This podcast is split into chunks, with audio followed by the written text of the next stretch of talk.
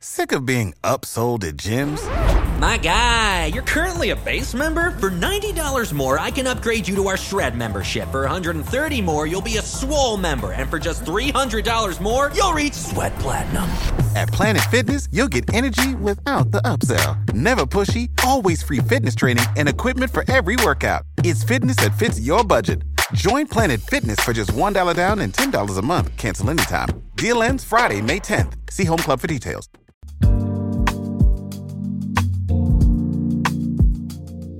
From Sugar 23, I am Angela Ledgerwood, and this is Lit Up.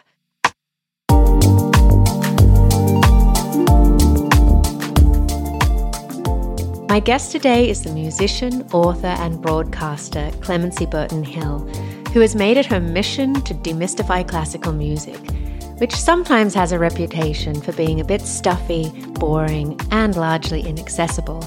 Clemency has worked to change that reputation at New York Public Radio, WNYC Studios, and BBC Sounds.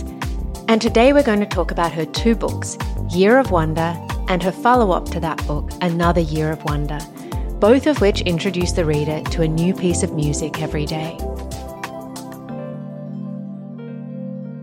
In January 2020, Clemency spent 17 days in a coma after a brain hemorrhage. We talk about how her life has changed since then, including her challenges with speech and the way her relationship with music has deepened and become even more complex. I hope you enjoy it.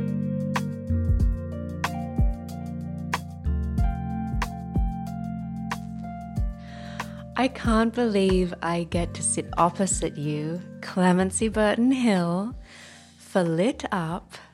Thank you so much for having me in your home. Can you describe where we're sitting and what type of day it is?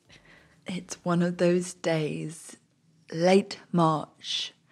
The sun is streaming through the windows. We're in Manhattan, and I feel very lucky to be alive for lots of reasons. We're here specifically to talk about two of your books A Year of Wonder and Another Year of Wonder, which chooses a piece of classical music for every day, and you introduce us to the composer, their life, their story for being.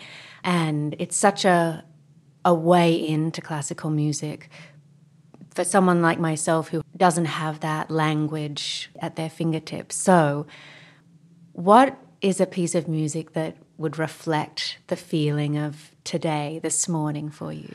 Oh, wow. Well, right now, I would say immediately Spring by Max Richter. I love this piece so much and I love his music generally. And it's a wonderful dialogue through space and time and periods in history. And I love what he does with the conversation with Vivaldi. It's hard to, to talk about classical music or, or any mu- music just through language. And now, unfortunately, my ability to use language, as we might get onto, is vastly diminished now. But luckily, compared to, let's say, two years ago, when I literally had no words at all, I feel this is, is progress. And so the music for me says progress and rebirth. And it's a bit of a cliche to say spring and this beautiful day like this is a sort of rebirth or a sense of like, oh, keep going. This is going to be okay. Just keep going there's so much in what you've just been talking about. I think that idea of regeneration is something that's so apt to what you've been through, Clemmy.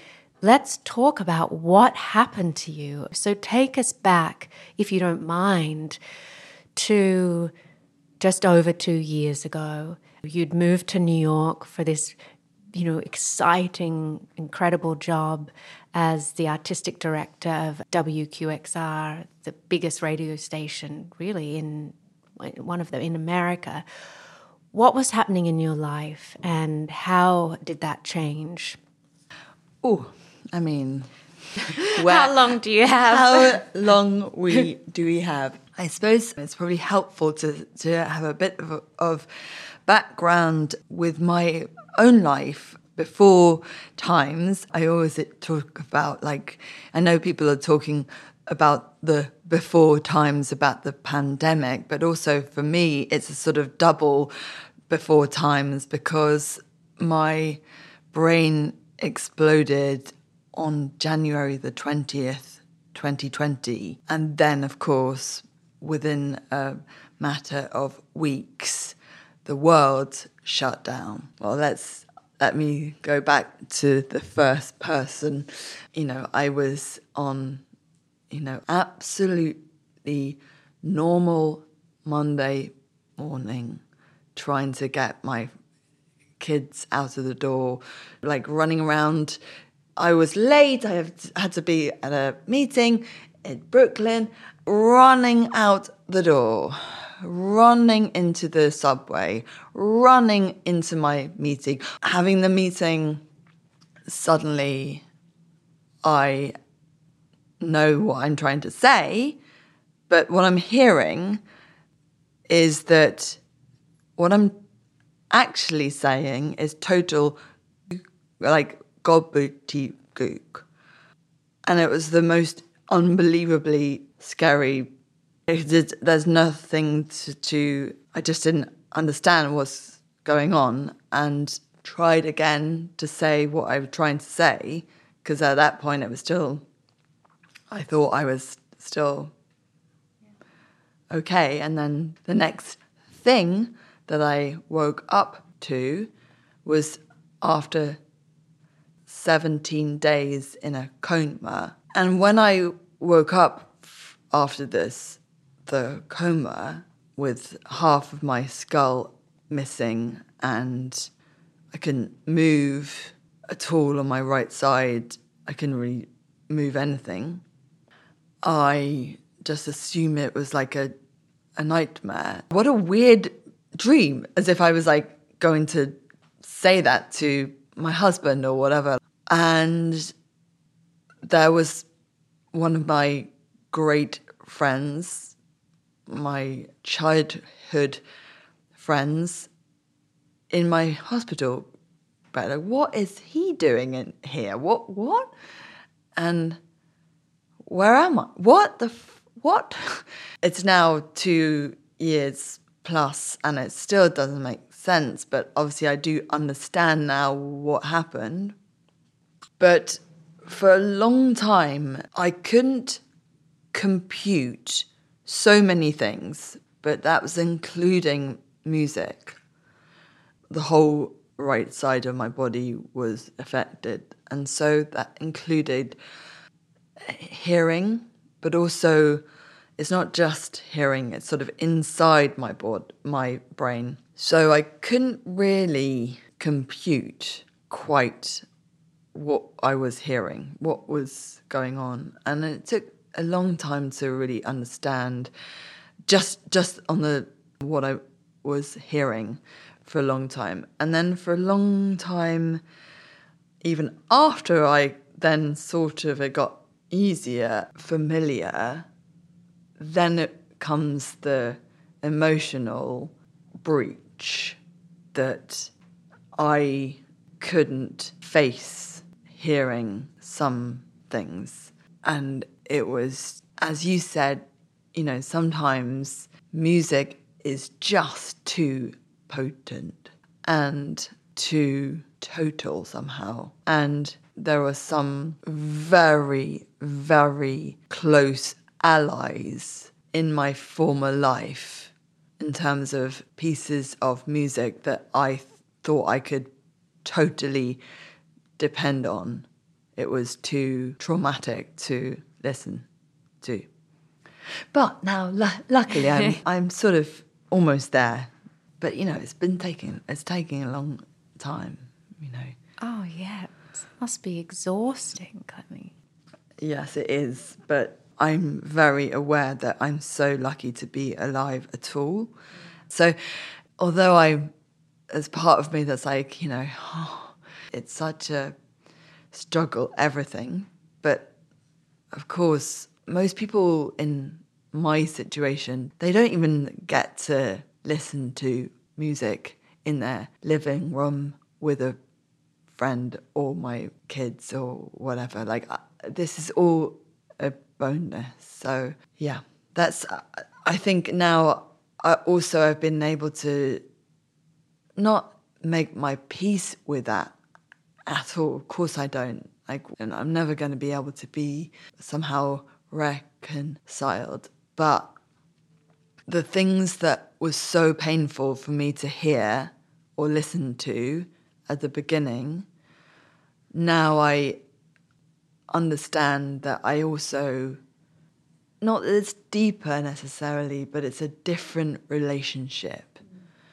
And as always, and everyone do does, you know, my relationship has evolved, and sometimes in a lovely way. I feel like nothing has evolved because, but in a nice way, like in like my sense of how steadfast music is as a ally for me. And I hope that other people they have that as well. Whatever it is you know for some people it's nature. For me it's like nature is like fine but friendships connection to other human beings and music is like you know my jam. How did that first interaction with music happen? It's very random. My mum has absolutely no music in her life. I mean, obviously, she likes music, uh, most people do, but she never had a, ever learned an instrument. I think she's always said that she's tone deaf. I have two older brothers on her side. Yeah, they have absolutely no interest or like anything to do cl- classical music. They, you know, loved every other c- kinds of music. But the first time when I was, you know, very small, I think there was a, you know, young person playing the violin in like a Christmas concert or something. And I think my mum just had it on the, the TV. And I, I was like, sort of transfixed. And in the way that like young toddlers do sort of i want to do that. I would no i i i i, I apparently got like quite like ferocious. And but apparently i really you know never stopped. And so she asked around you know is this like a thing? Like you know can younger kids learn to do instruments. And I think a friend of a friend or something said, Oh, there is this method that teaches very young people to play. It's called Suzuki. And so my mum said, uh, so went back to the phone book and started to call about Suzuki and about, you know, after how many motorcycle dealerships um, that they he she spoke to she was like about to give up and said like that's it. I've tried we can't do that that this is like done. And the last one that she tried she got hold of this force for nature who's called helen brunner. She ran the london suzuki group and she she said, "How old is, your daughter?" And I think my mum said three or two, and she said, "Great. Well, we'll we'll see you on on Thursday." The reason that I even want to sort of go back to that was that Suzuki, that method, is just about having means to connect to other human beings. I think people think sometimes like, oh, this like show off, like, because they can play, you know, blah, blah, blah, blah when they're five. It's not that. He was convinced, as I am, that music is a human language. You know, in at least in the, the West, there are basically all music comes from seven notes. And that to me is one of the absolute miracles of our existence on this planet. And what I was really, really, really, really hoping to do with these books is just open up this world of classical music, which, I mean, the genre title is really unfortunate in a way because there's so much baggage around classical music. I wish we could just get rid of the idea that, like, it's classical music and it's different from actual music. It's literally not, it's just music. Many people, though, literally dedicate their lives to like that uh, learn and study and teach the academic theory of music. And of course, there are also very many people who who who literally dedicate their lives to playing the music. That is wonderful, of course. I'm so grateful. That's fine. But it's also, it doesn't mean that means that any other listener, if they don't have the language or they don't have the, you know, terminology, that they can't like get into the club like, I just call bullshit on this. It's like, do you have a heart and a soul and someone, something that possibly responds to this? Right, you're in. And yet, there are so many different layers of society and education and class and race that keeps people out and I think that's just unforgivable. Well, and this is what your books are here for, but also uh, one of your shows that I've been going back and listening to is Classical Fix. And it was a series on BBC where you would have you know well known but random people not from within the music world at all and you'd give them a series of tracks to go home and listen to. And it was such a beautiful idea because it was speaking exactly to what you've been saying. They have ears and they have a heart, and they would just respond to whatever they heard without knowing the backstory. The book gives us a chance to first read about a piece and then listen to it, but there's such an opportunity to flip it and just see how do I feel? And I think often the first way into classical music that people don't even realize is through the soundtracks of films. Like, why do we feel teary and emotional at a certain scene? Often it's that music. There are so many film composers in the book but is there one that stands out to you as someone who's, whenever you see a film and feel something, you're like, oh, it might have been composed by? Yeah. Well, it's not just just one, but I absolutely adore, obviously, the sort of maestro John Williams. He is, you know, the most unbelievably gentle soul.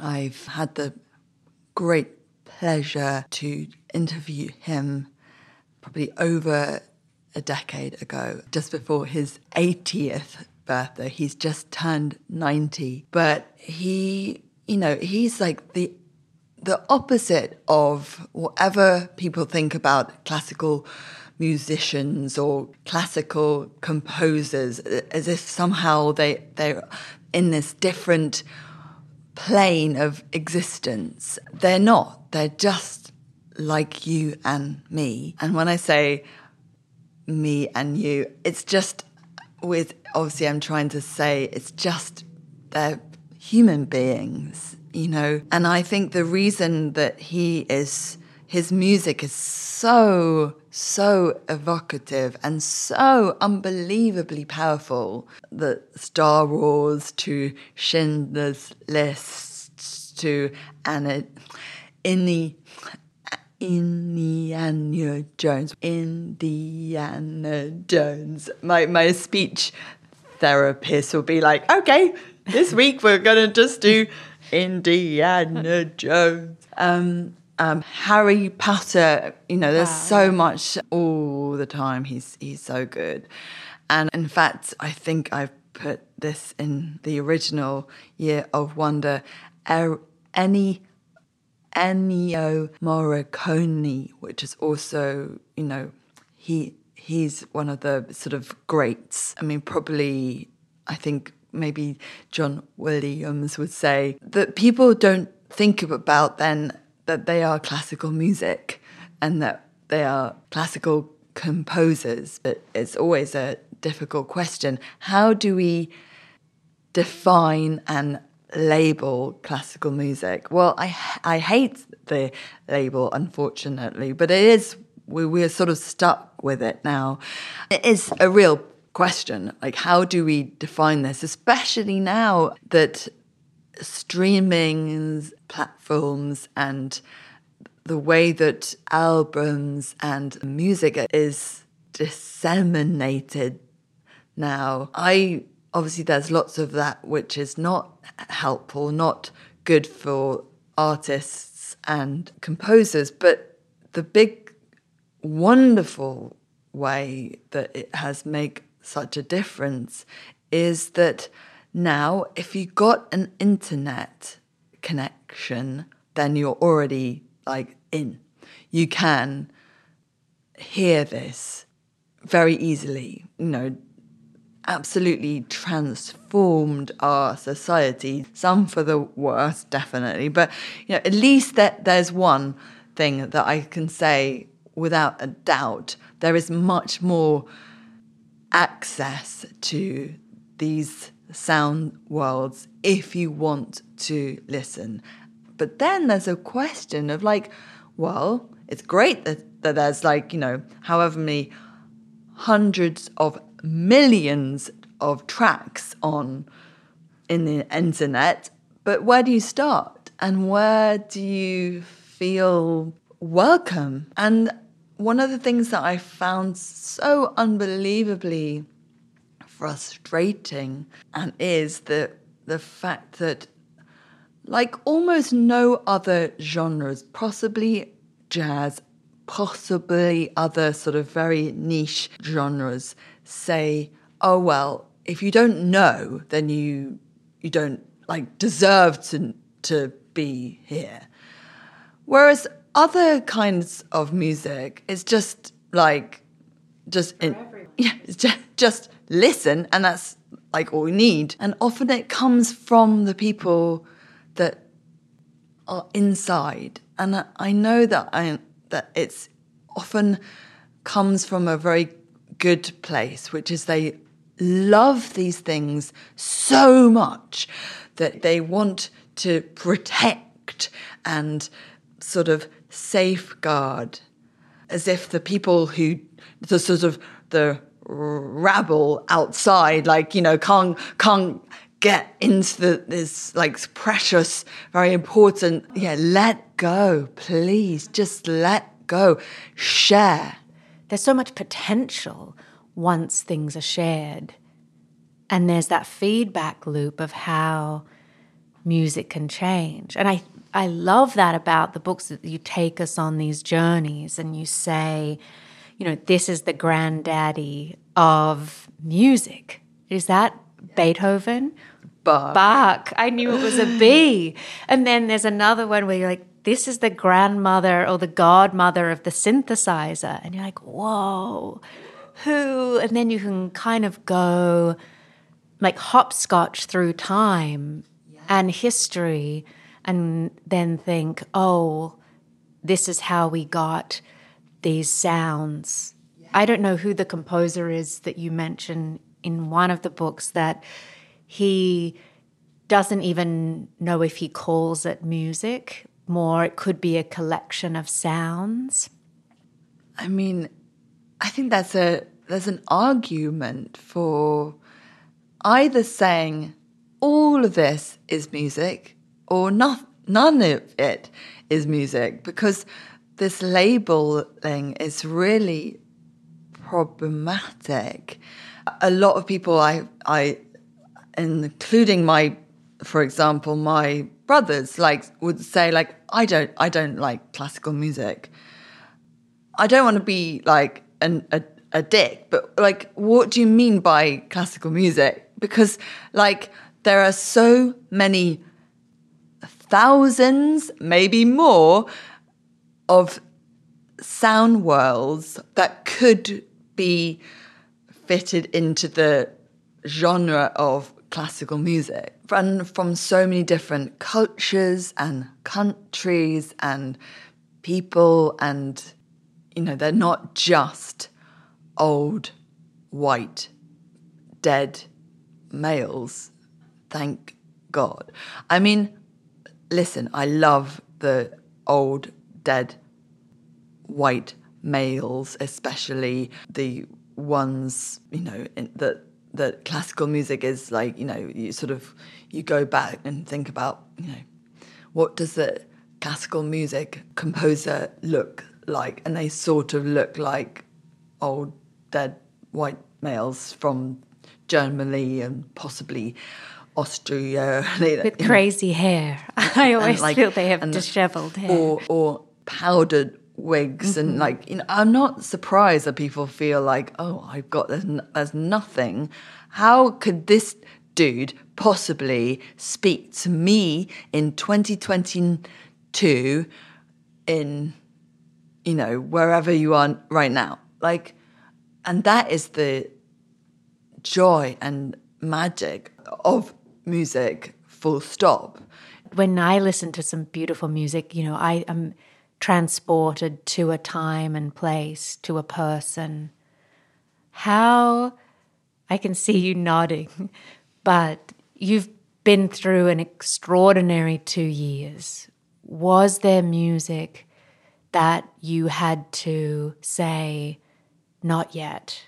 Yeah, there was a lot. There was a lot of music that I couldn't face.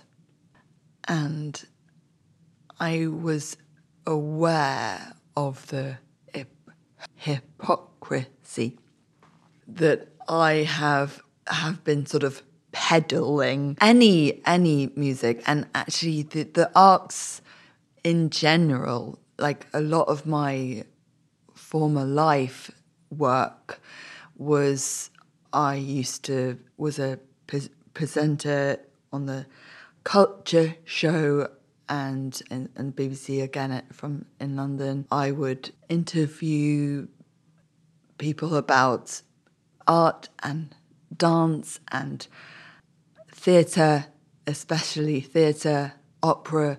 Like you know that that there there was like you know architecture was one of my you know like complete obsessions. I grew up through books. And so, yes, music and books made me. My whole life's work, which was so varied and like not necessarily like straightforward in terms of a career path or whatever, that was all connected through the arts and how to communicate through the arts. And it turns out if your brain exploded the thing. Clemmy, we it's we've gone so long. I'm, Oh. We're just so beautiful that I want to let you go, but I want to ask you. Okay, so two questions. One that I ask everyone at the end of the episode, which is, what lights you up? And I'll also just tell you what the other one is because you can work in a way in your brain and it will likely connect. Can you leave us with a piece of music that you feel people can listen to after this show to feel connected to you in some way? Yes. What lights me up is connection. And I know that's probably a really annoying answer because obviously it could be anything. But for me, it is connection through the arts and music and books and food and it's it, for me it is somehow it is about humans connecting we haven't known each other very long and you didn't know me before this calamity happened and so even when i started to meet you and get to know you you were lovely enough to connect with me, even though I couldn't speak very well at all, really, not really very well at that point at all. And, and, that, and that something connected, I think. You can be like, no, you random. Like, I, I, there is something very exciting about, I'm not literally saying like, you know, across a crowded bar, you literally your eyes meet, and somehow it like some fizz in the universe happens. But mm, I mean, it- that has also happened. Like, and I, I just that connection, however it is manifested in, you know, circumstance or I just I really that is my jam and somehow through music there's a lot of that. I think it maybe encourages that connection.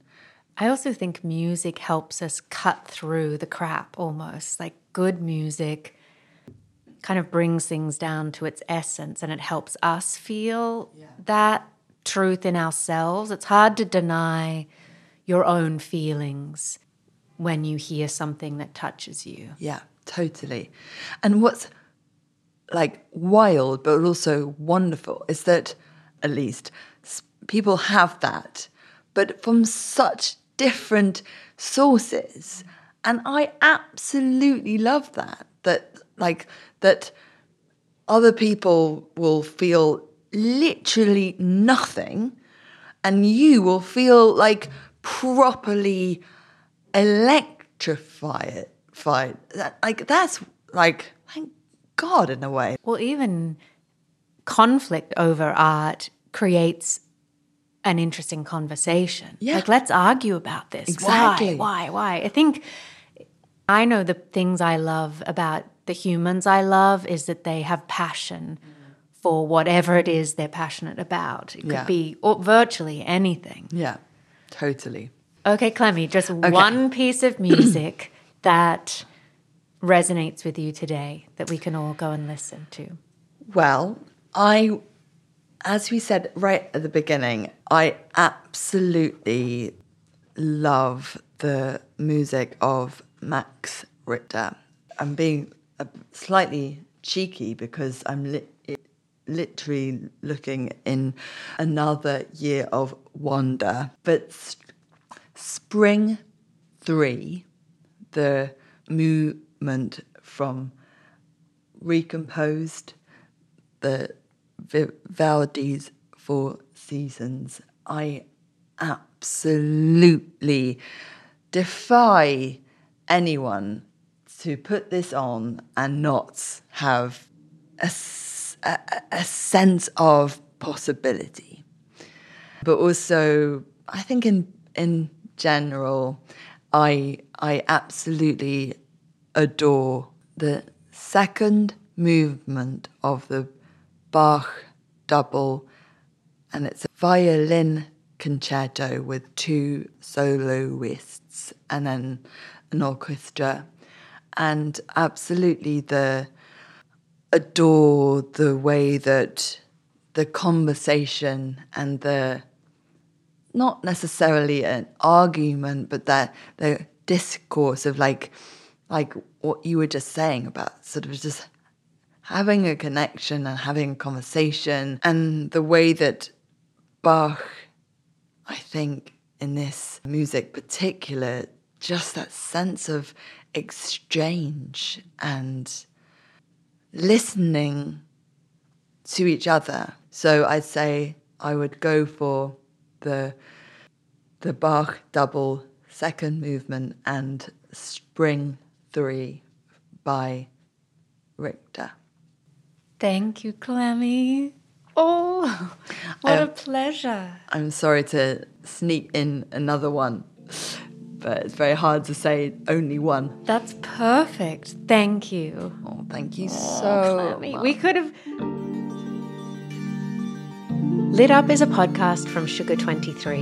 It's hosted by me, Angela Ledgerwood, and is produced by Liam Billingham.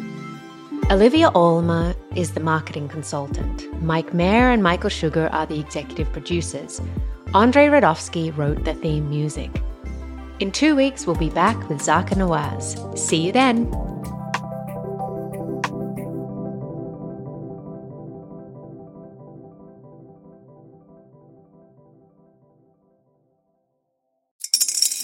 Spring is in the air at Littleton Coin Company, and we want to help you brighten your collection.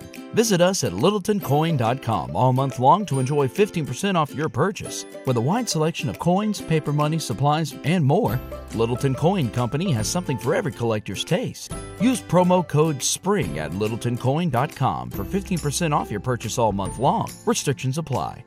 Littleton Coin Company. Serving collectors since 1945. Sick of being upsold at gyms? My guy, you're currently a base member. For $90 more, I can upgrade you to our Shred membership. For 130 more, you'll be a Swole member. And for just $300 more, you'll reach Sweat Platinum.